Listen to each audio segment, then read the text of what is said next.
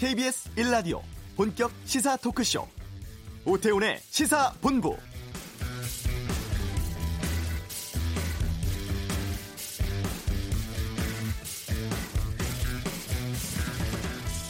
지난 금요일에 북한이 통일부, 현대그룹 앞으로 통지문 보내왔습니다. 합의되는 날짜에 금강산 지구에 들어와서 남측이 설치한 시설을 철거해 가기 바란다. 이런 내용이었죠.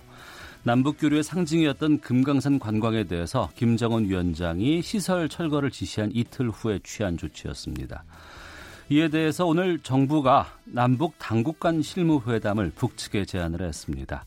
금강산 관광 문제와 관련해서 남북 공동 연락사무소를 통해서 통지문을 북측에 전달을 했고요.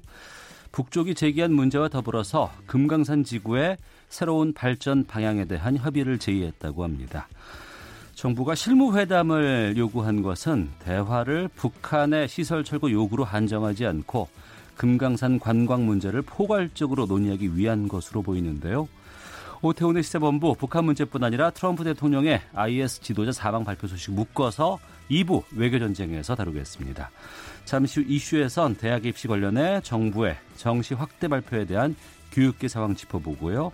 WTO 개도국 지위 종료 문제 경제 브리핑 살펴보겠습니다. 주요 정치 뉴스들 시사 구말리 시간에 사안별로 꼼꼼하게 짚어보는 시간 갖겠습니다.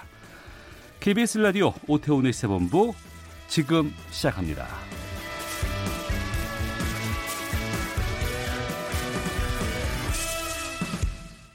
네, 이 시각 가장 핫하고 중요한 뉴스들 정리해드립니다. 방금 뉴스 KBS 보도본부 박찬형 기자와 함께합니다. 어서 오십시오. 네, 안녕하세요. 네, 오늘 교섭단체 대표 연설이 있었고 이인영 민주당 원내대표가 연설을 했습니다. 주로 어떤 이야기를 했습니까? 4대 개혁에 나서자 이런 말을 했는데요. 4대 개혁이요? 네, 검찰개혁, 선거제개혁, 국회개혁, 그리고 입시취업개혁 나서자라는 말을 했습니다. 이인영 원내대표는 지난 몇 달간 큰 혼돈을 우리가 겪었다. 그러면서 우리 국민들이 우리 사회는 과연 공정한가? 극단적인 대결을 벌여왔는데 이제는 이거를 딛고 우리가 과연 넘어설 수 있는가?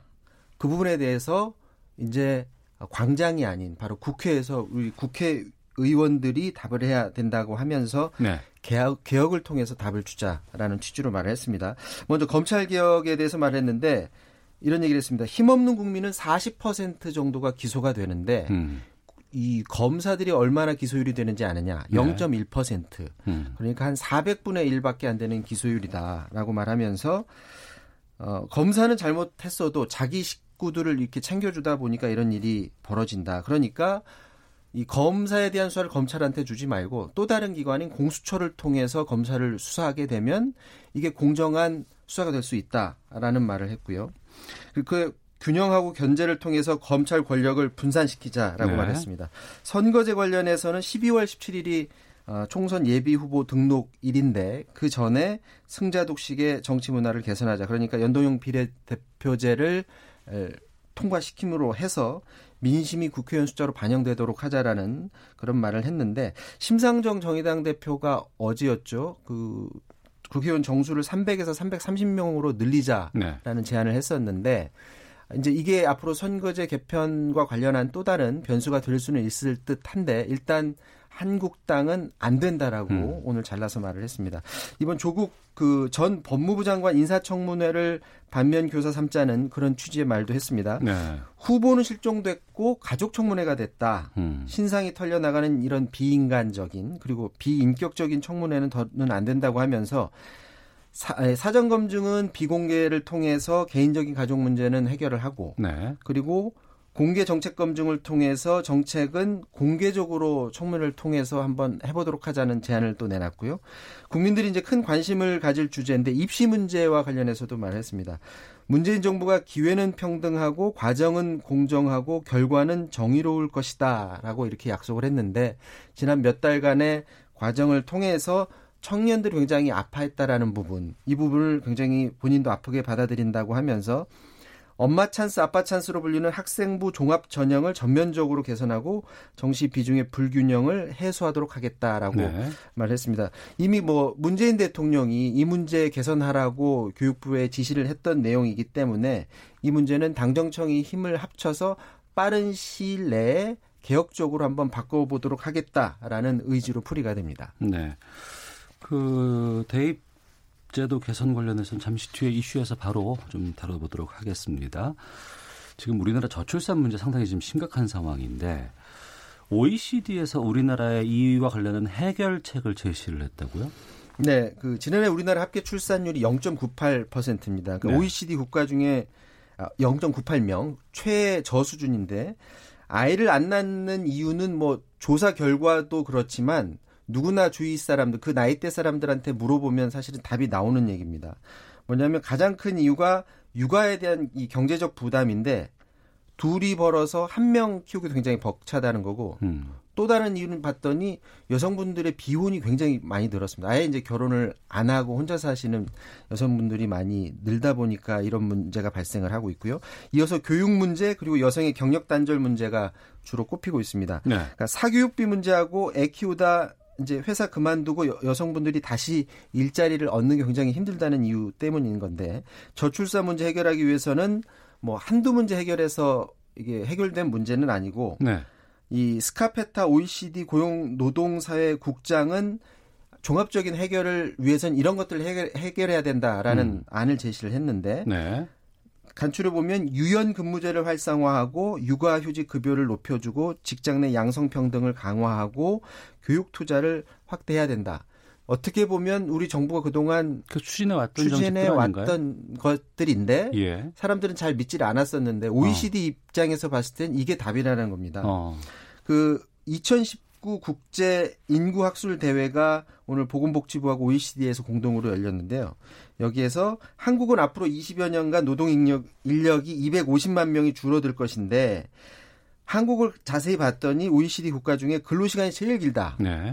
그리고 파트타임 고용 형태고 비교적 드물고 여전히 많은 여성이 육아 때문에 직장을 떠나고 있다라는 문제를 지적하면서 정규직 근로자도 그러니까 일자리를 그만두지 말고 정규직을 유지하면서 파트타임으로 일을 할 수 있는 그런 기회를 확대해 줘야 된다. 네. 그래서 근로시간에 비례해서 급여를 지급하는 유연 근무제를 활성화하면 여성분들이 일을 그만두지 않고 아이를 낳아서 계속 일을 할 수 있는 여건이 만들어진다라는 네. 것이죠. 그런데 실제로 선진국들이 이런 유연 근무제를 많이 활용하고 있으니까 한국에서도 적극적으로 이걸 활용해 달라라는 주문이었었고요. 또 육아 휴직 급여율을 인상하고 모든 아동이 성인이 될 때까지 아동수당을 비롯한 각종 현금 지원을 더 늘려달라는 그런 주문입니다. 이미 저희도 아동수당 주고 있는데 이걸 더 늘려달라는 것이죠. 그런데 네. 이런 뉴스 들으면 아니 그렇잖아도 우리 지금 국민들 세금 걷어서 쓸 데가 많은데 애들한테 그 돈 다 써야 되느냐라고 푸념하시는 분들이 있는데 이게 역설적이게도 각종 여론조사를 보면 실제로 우리 국민들은 이런 정책들을 지지하는 것으로 사실은 많이 나타나고 있거든요. 네. 최근 조사 보면 보건복지부의 각종 그런 정책들, 복지 관련 정책 평가가 모든 정부 부처 가운데 가장 높은 점수를 받고 있는 게 현실입니다. OECD 국장은 더 이 부분을 더 확대해달라는 그런 요구고 또 다른 주문은 직장 내 차별을 없애고 양성평등을 강화해달라는 주문인데 네. 이 부분과 관련해서는 국내 연구기관에서도 비슷한 조사 결과들이 많이 나왔었습니다. 여성들이 20대까지는 오히려 남성들보다 고용률이 높습니다. 그런데 30대 들어서면서 M자 형태로 급격하게 고용률이 떨어지게 되는데 네. 왜 이 사람들이 여성분들이 일을 그만두느냐. 물론 뭐 결혼 문제, 임신 출산 문제, 육아 문제 이게 굉장히 중요한데 근로조건이 굉장히 주된 문제로 여성분들이 지금 지적을 하고 있거든요. 그러니까 이분들이 직장 내 승진 시에 남녀 차별을 겪고 또 육아 휴직하고 복직하게 되면 또 직장 내에서 승진 차별 같은 것들을 받게 되다 보니까 일을 그만두게 되는 문제들. 이런 문제들에 대해서 OECD도 차별이 이루어지지 않도록 정부가 적극적으로 역할을 해달라. 이런 주문을 내놓은 것 같습니다. 알겠습니다. 이 소식까지 듣도록 하겠습니다. 자, 방금 뉴스 KBS 보도본부의 박찬형 기자와 함께했습니다. 오늘 소식 고맙습니다. 자, 이어서 교통 상황 살펴보겠습니다. 교통정보센터의 윤영을 리포터입니다. 네, 고속도로 곳곳에 돌발 상황과 작업 구간이 자리 잡고 있습니다. 호남고속도로 순천 쪽 논산 분기점 부근 1차로에 장애물이 있고요. 서해안고속도로 서울 쪽은 화성 휴게소 부근 1차로에 낙하물이 있어 주의가 필요해 보입니다. 목포 쪽은 화성 휴게소 부근 갓길에 고장난 대형 화물차가 서 있고요. 여파로 비봉부터 5km 정체입니다. 계속해서 목포 쪽 작업 여파로 서평택에서 송악나들목 사이 5km가량 밀리고요. 더 내려가서 홍성 부근 2차로에 장애물이 있으니까 잘 살펴 지나셔야겠습니다. 중부내륙고속도로는 작업 여파로 창원 쪽 여주분기점과 감곡 사이 9km 구간에서 정체가 극심하니까요. 미리 주변 3번 국도 등으로 우회하시는 게 낫겠습니다. 영동고속도로 강릉 쪽도 작업 때문에 새마을 일대 3km 정체입니다. 경부고속도로 서울 쪽은 수원과 양재에서 반포까지 밀리고요. 부산 쪽은 한남에서 서초와 신갈 분기점에서 수원, 그리고 동탄 분기점에서 오산까지 정체입니다. KBS 교통정보센터였습니다.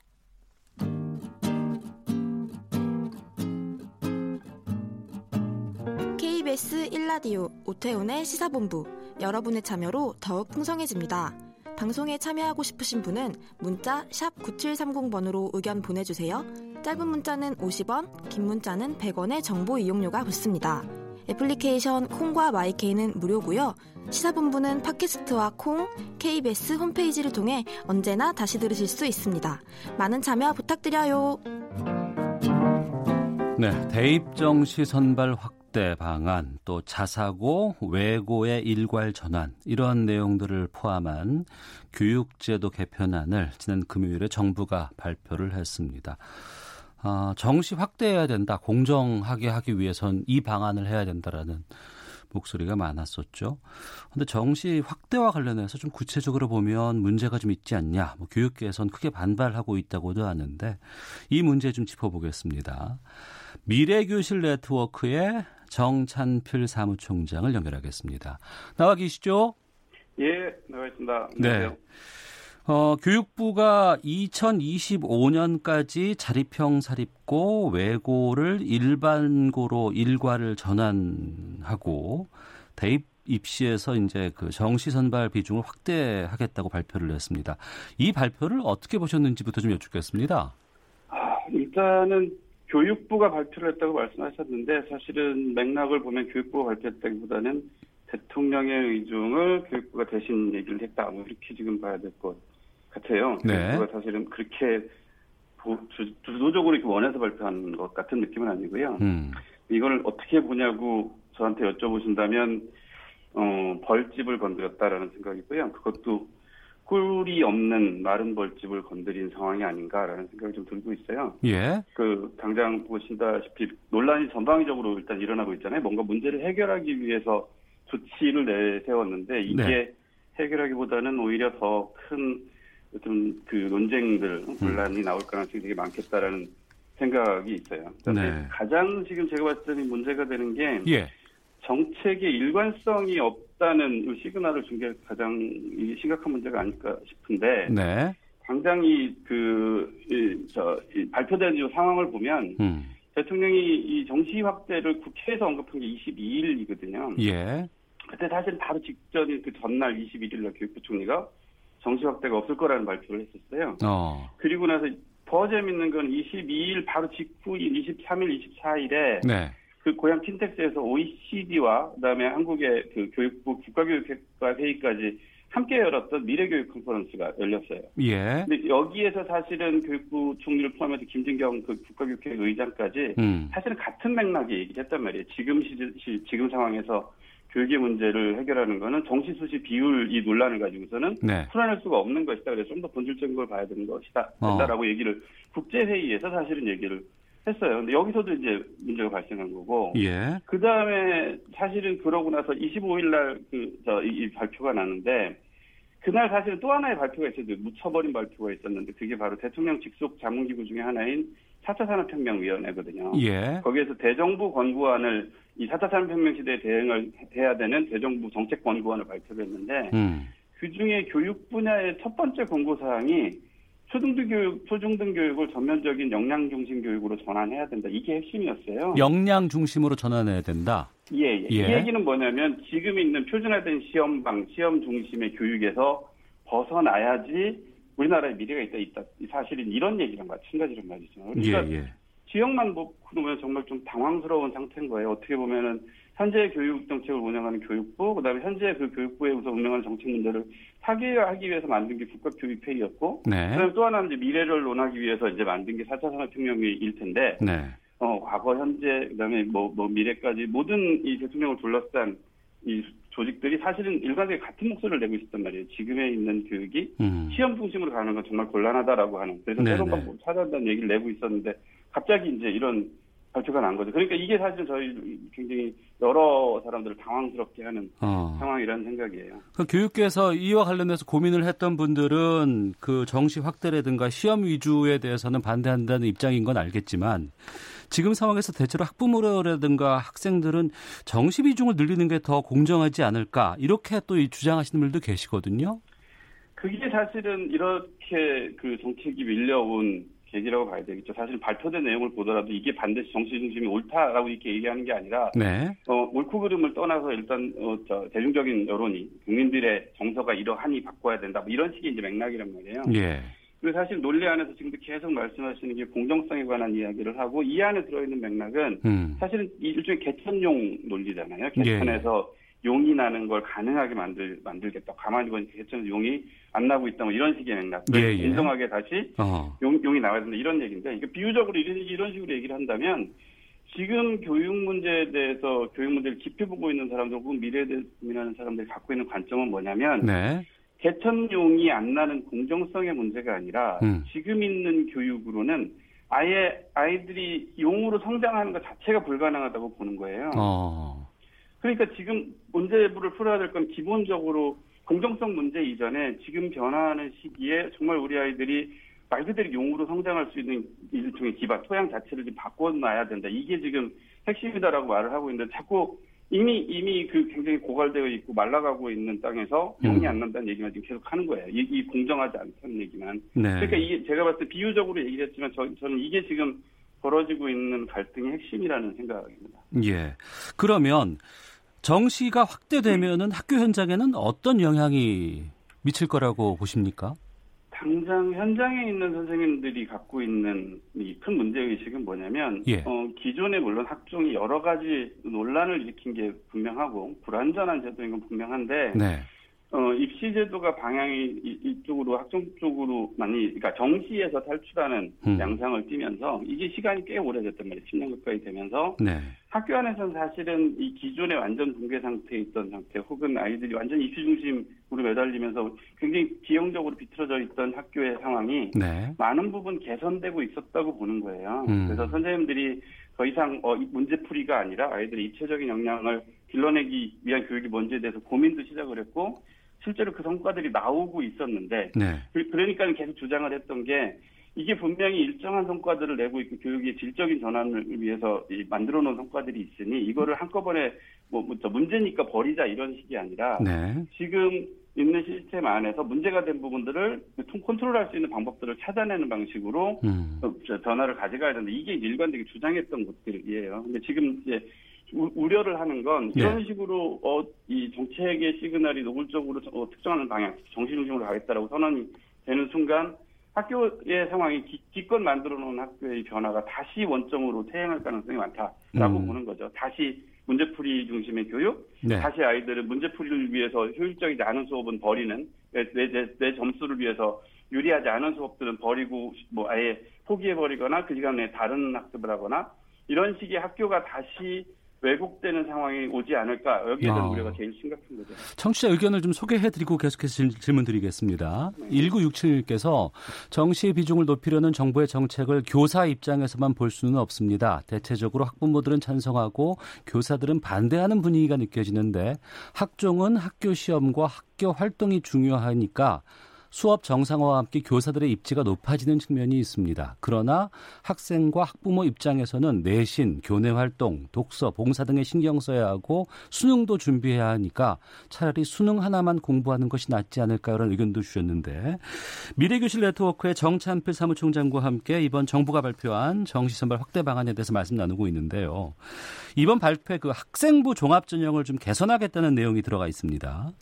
그 문재인 대통령이 학종이 부모의 배경과 능력, 출신 고등학교와 같은 외부 요인이 입시 결과에 결정적인 영향을 미치고 과정도 투명하지 않아서 깜깜이 전형으로 불린다면서 문제점을 지적했거든요. 여기에 대해서는 어떻게 보시는지 좀 알려주세요. 일단 하나 청취자 말씀도 있었으니까 네. 이제 제가 봤을 때 이거 위험한 지형 중에 하나가 이걸 일종의 진영으로 보는 거예요. 막 교사와 예. 학부모를 구분하고 뭐 이렇게 서로 간 다툼으로 보는 건데, 여기서 참고적으로 제가 말씀드릴게요. 그러면 예를 들어서 OECD 교육 미래교육 컨퍼런스에서 OECD의 교육역량국의 총책임자가 지금 시대의 시험 중심의 입시 이런 식으로 가는 건 퇴행이다라고 말하는 거는 왜일까요? 그쪽에 있는 분이 뭐 교사도 아니고 사실 굉장히 많은 나라들이 미래를 걱정하는 분들인데 네. 그러니까 지금 논란의 핵심은 교사한테 유리하다, 학생한테 유리하다 이런 문제가 아니고 예, 처음에부터 말씀드렸듯이 교육이 이대로 간다면 누군가가 더 공정해서 유리해지고 불리해지고 이런 문제가 아니라 전체적으로 사실은 의미 없는 능력을 기르는데 모든 그 자원과 시간들을 쏟고 결과적으로 개인뿐만 아니라 사회적으로 네. 경쟁력을 잃어버리는 상황이 온다. 이게 핵심이에요.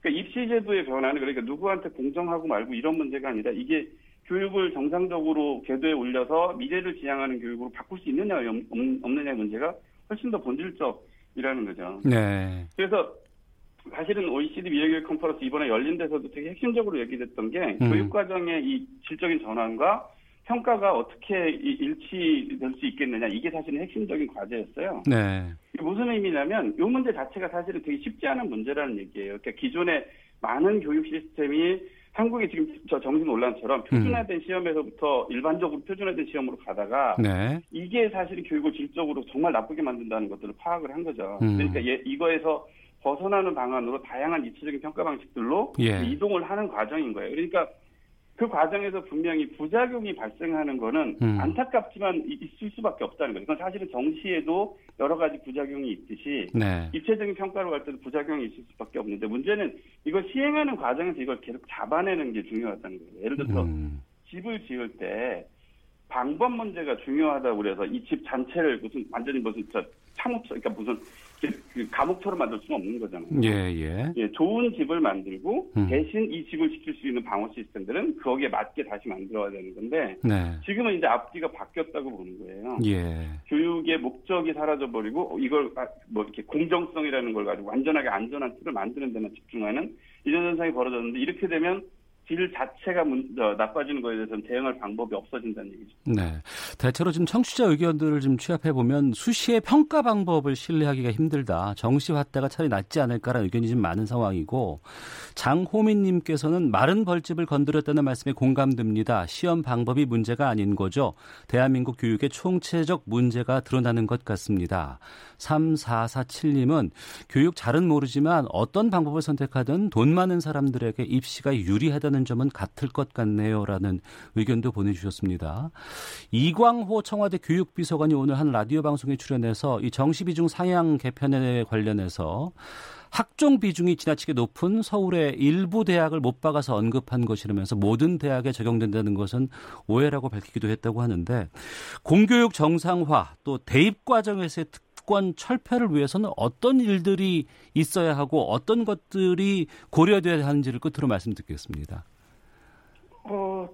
사실 앞에서 얘기했던 것들이 제일 중요하게 고려되어야 될 점이라고 생각을 해요. 네. 읽어야 될 거는 시험이 어떠해야 되느냐의 문제가 아니라 예. 어떻게 교육의 방향을 가지고 갔을 때 우리의 다음 세대들과 한국 사회의 미래에 더 적합하느냐, 어떤 방향으로 가야 되느냐, 사실 이게 먼저라는 거고, 평가의 예. 방법은 거기에 따라서 정리가 되어야 되는 거죠. 저는 사실은 아까 이광호 의원님께서 발표하셨다는 청와대에서 얘기했다는 것들이 네. 서울의 상위권 일부에 국한된 얘기라고 하는 얘기가 되게 역설적이라고 생각을 해요. 도대체 봐야 될 거는 그 학교들이 왜 한국의 교육을 주도한다고 하는 대학들에서 왜 그 방향으로 입시제도에 전환을 했느냐, 사실 이게 핵심이라고 보거든요. 네. 저희가 사실은 굉장히 오랫동안 그 상위권 대학들의 입시 정책을 하는 분들하고 대화를 나누는 기회들이 계속 있어 왔는데 이미 2014년도쯤에 저희가 만났을 때 들었던 얘기가 기존의 평가 시스템이 갖고 있는 문제를 이렇게 얘기를 해요. 기존의 평가 시스템에서 제일 우수하다는 아이들을 학교로 데려온다고 생각하고 있었는데 이 아이들이 학교에 와서 할 줄 아는 게 어른들이 원하는 정답 맞추는 능력밖에 없었다는 거예요. 정작 성적은 높지만 좋은 학생들은 아니었을 수도 있다. 예, 문제는 이런 학생들 자체가 학습 능력이 떨어지거나 아니면 창의적인 뭔가 결과물을 내놓는데 문제가 있을 뿐만 아니라 예. 이런 학생들이 일종의 그 상위권의 대학들이 들어가는 것을 계속 보여줌으로 해서 그 다음에 있는 아이들, 그러니까 전체 학교 시스템이 그 방향으로 계속 움직인 거죠. 알겠습니다. 예, 그러니까 이게 사실은 문제라고 봐야 되는 거예요. 네, 저희가 좀 시간을 갖고 충분하게 좀 이 교육 문제 전반에 대한 것들을 좀 다뤄볼 시간을 좀 갖도록 하겠습니다. 좀 그때 또 출연 부탁드리겠습니다. 오늘 말씀 고맙습니다. 네, 예, 감사합니다. 네, 미래교실 네트워크의 정찬필 사무총장과 함께했습니다. 헤드라인 뉴스입니다. 문희상 국회의장과 여야 3당 교섭단체 원내대표는 오늘 오전 국회에서 만나 패스트트랙 법안 처리 방안을 논의 중입니다. 민주당은 사법개혁안이 패스트트랙 지정 180일을 넘긴 내일 자동 부의된다는 입장인 반면 한국당은 법제사법위원회에 별도 체계 자구심사가 필요하다고 맞서고 있습니다. 정부가 금강산 관광지구의 남측 시설 철거를 요구한 북한에 대해 이 문제를 논의하기 위한 남북 당국 간 실무회담을 제안했습니다. 일정 기준을 충족한 미취업 청년의 구직활동을 돕기 위해 6개월 동안 50만 원씩 청년 구직활동 지원금을 지급한 결과 청년들의 구직활동 시간과 횟수가 증가하는 효과가 있는 것으로 나타났다고 고용노동부가 오늘 밝혔습니다. 지난 9일 경기도 연천의 양돈 농장에서 아프리카 돼지열병이 발생한 뒤 최대 잠복기인 19일을 넘겨 소강 상태에 접어들었습니다.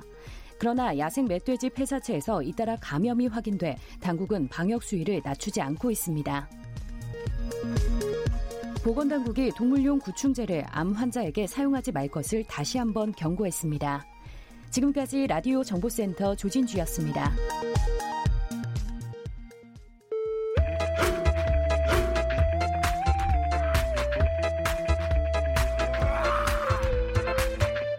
오태훈의 시사본부. 네, 저희가 이 주제를 좀 몇 번 다뤄봤습니다만 정부가 공식 입장을 내놨습니다.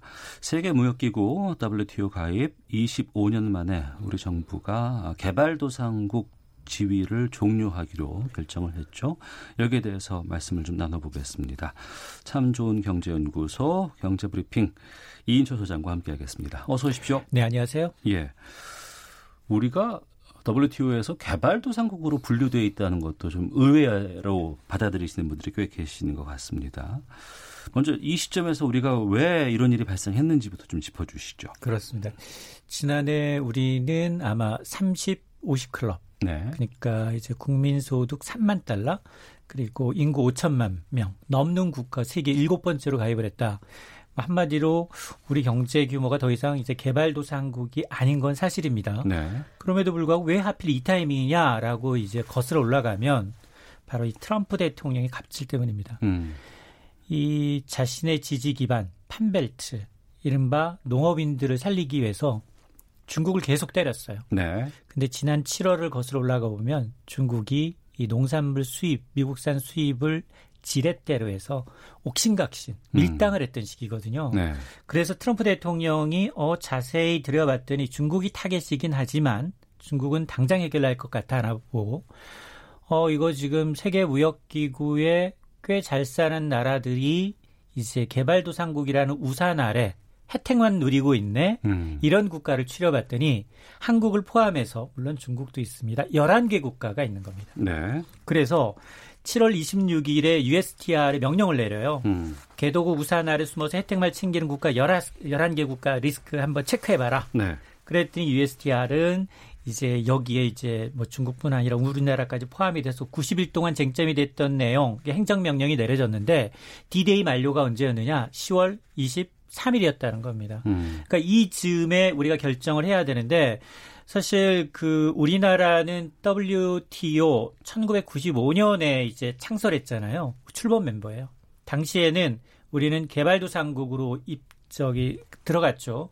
들어갔는데 이 즈음에 1996년이었습니다. 우리가 이제 선진국이라는 OECD 네. 경제협력 개발기구에 가입을 하면서 선택을 해야 했어요. 그동안은 이제 개발도상국 지위를 전 부분에서 누렸는데 두 가지만 예. 제외해줘.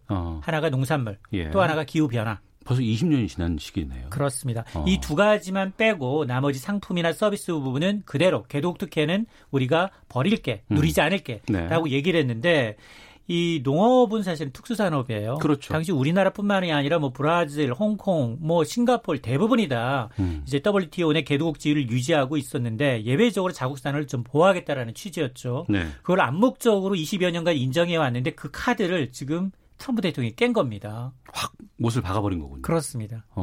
근데 그럼에도 불구하고 우리가 아니다, 우린 버텨야 되겠다라고 할 수는 없나요? 중국이 버티고 있습니다. 11개 국가 가운데 4개의 국가는 이미 포기를 했어요. 예. 싱가포르, 홍콩, 아랍에미레이트 이런 데 브라질까지 4군데는 손들고 이미 그래. 우리 그냥 개도국지 포기할게. 우리가 5번째 국가인데. 근데 트럼프 대통령이 이걸 얘기하면서 내건 조건 4가지가 있어요. 네. 자, 개도국을 지위를 예외하는 조건 4가지가 있는데 그걸 한번 들어봐라. 4가지 조건이 뭐냐? 첫 번째가 G20 이 국가인지 G20 회원국이에요, 우리나라. 네, 회원국이죠. 거기다 OECD 회원국인지. 예, 회원국이죠. 예. 여기다가 세계은행이 분류하고 있는 고소득 국가. 국민소득이 13,000달러가 넘는지. 우리 3만이 넘죠. 맞습니다. 세계 교역 상품량의 0.5% 이상인지. 이것도 넘어요. 넘죠. 그리고 다 넘네요. 다 넘어요. 그러니까 유일하게 11개 국가 가운데 4가지 조건 다 충족시키는 게 한국이에요. 예. 자, 이런 명분, 유지 명분이 약한 것도 있고요. 또 하나, 자, 우리도 그러면 중국처럼 버티면 안 되나 이런 생각할 수 있잖아요. 근데 결론부터 얘기하면 미국과 버텨서 맞짱 떠서 살아남은 국가가 많지가 않아요. 정말 중국 1년 넘게 미국과 관세 전쟁 벌이면서 중국 지금 제조업 기반 무너지고 있고요. 네. 최후의 성장 마지노선이라는 6%가 흔들리고 있어요. 네. 자, 그러다 보니까 지금 우리도 지금 뭐 G2 간 무역 전쟁으로 성장률이 굉장히 좀 위협을 받고 있는 상황에서 만에 하나 개도국 지위를 유지하려고 미국과 맞선다면 후폭풍을 감당하기 어렵다. 특히 미국이 지금 갖고 있는 카드들이 굉장히 많습니다. 예. 다음 달 중순에는 미국은 무역 확장법 232조를 들어서 수입산 자동차에 대해서 25% 관세를 부과하려고 하는데 타겟이 어디냐? 일본, 한국, 유럽연합이에요. 근데 일본은 빠져나갔어요. 네. 중국이 안 사겠다고 한 옥수수 8조 원 사주겠다라고 하면서 빠져나가서 타겟은 한국과 EU가 남아 있습니다. 네. 여기다가 또 우리 지금 이제 방위비 분담금 협상하고 있죠. 그리고 조만간 이제 또 환율 조작국 지정이 남아 있어요. 아이고. 우린 다 걸려 있어요, 줄줄이. 자, 그러다 보니까 이게 소탐대실 미국에 정말 맞서다가 더 큰 화를 자초할 수 있는 게 아니냐라는 예. 우려입니다. 물론 뭐 정부는 자동차 때문에는 아니다라고 부인하고 있지만 내막은 그렇습니다. 네.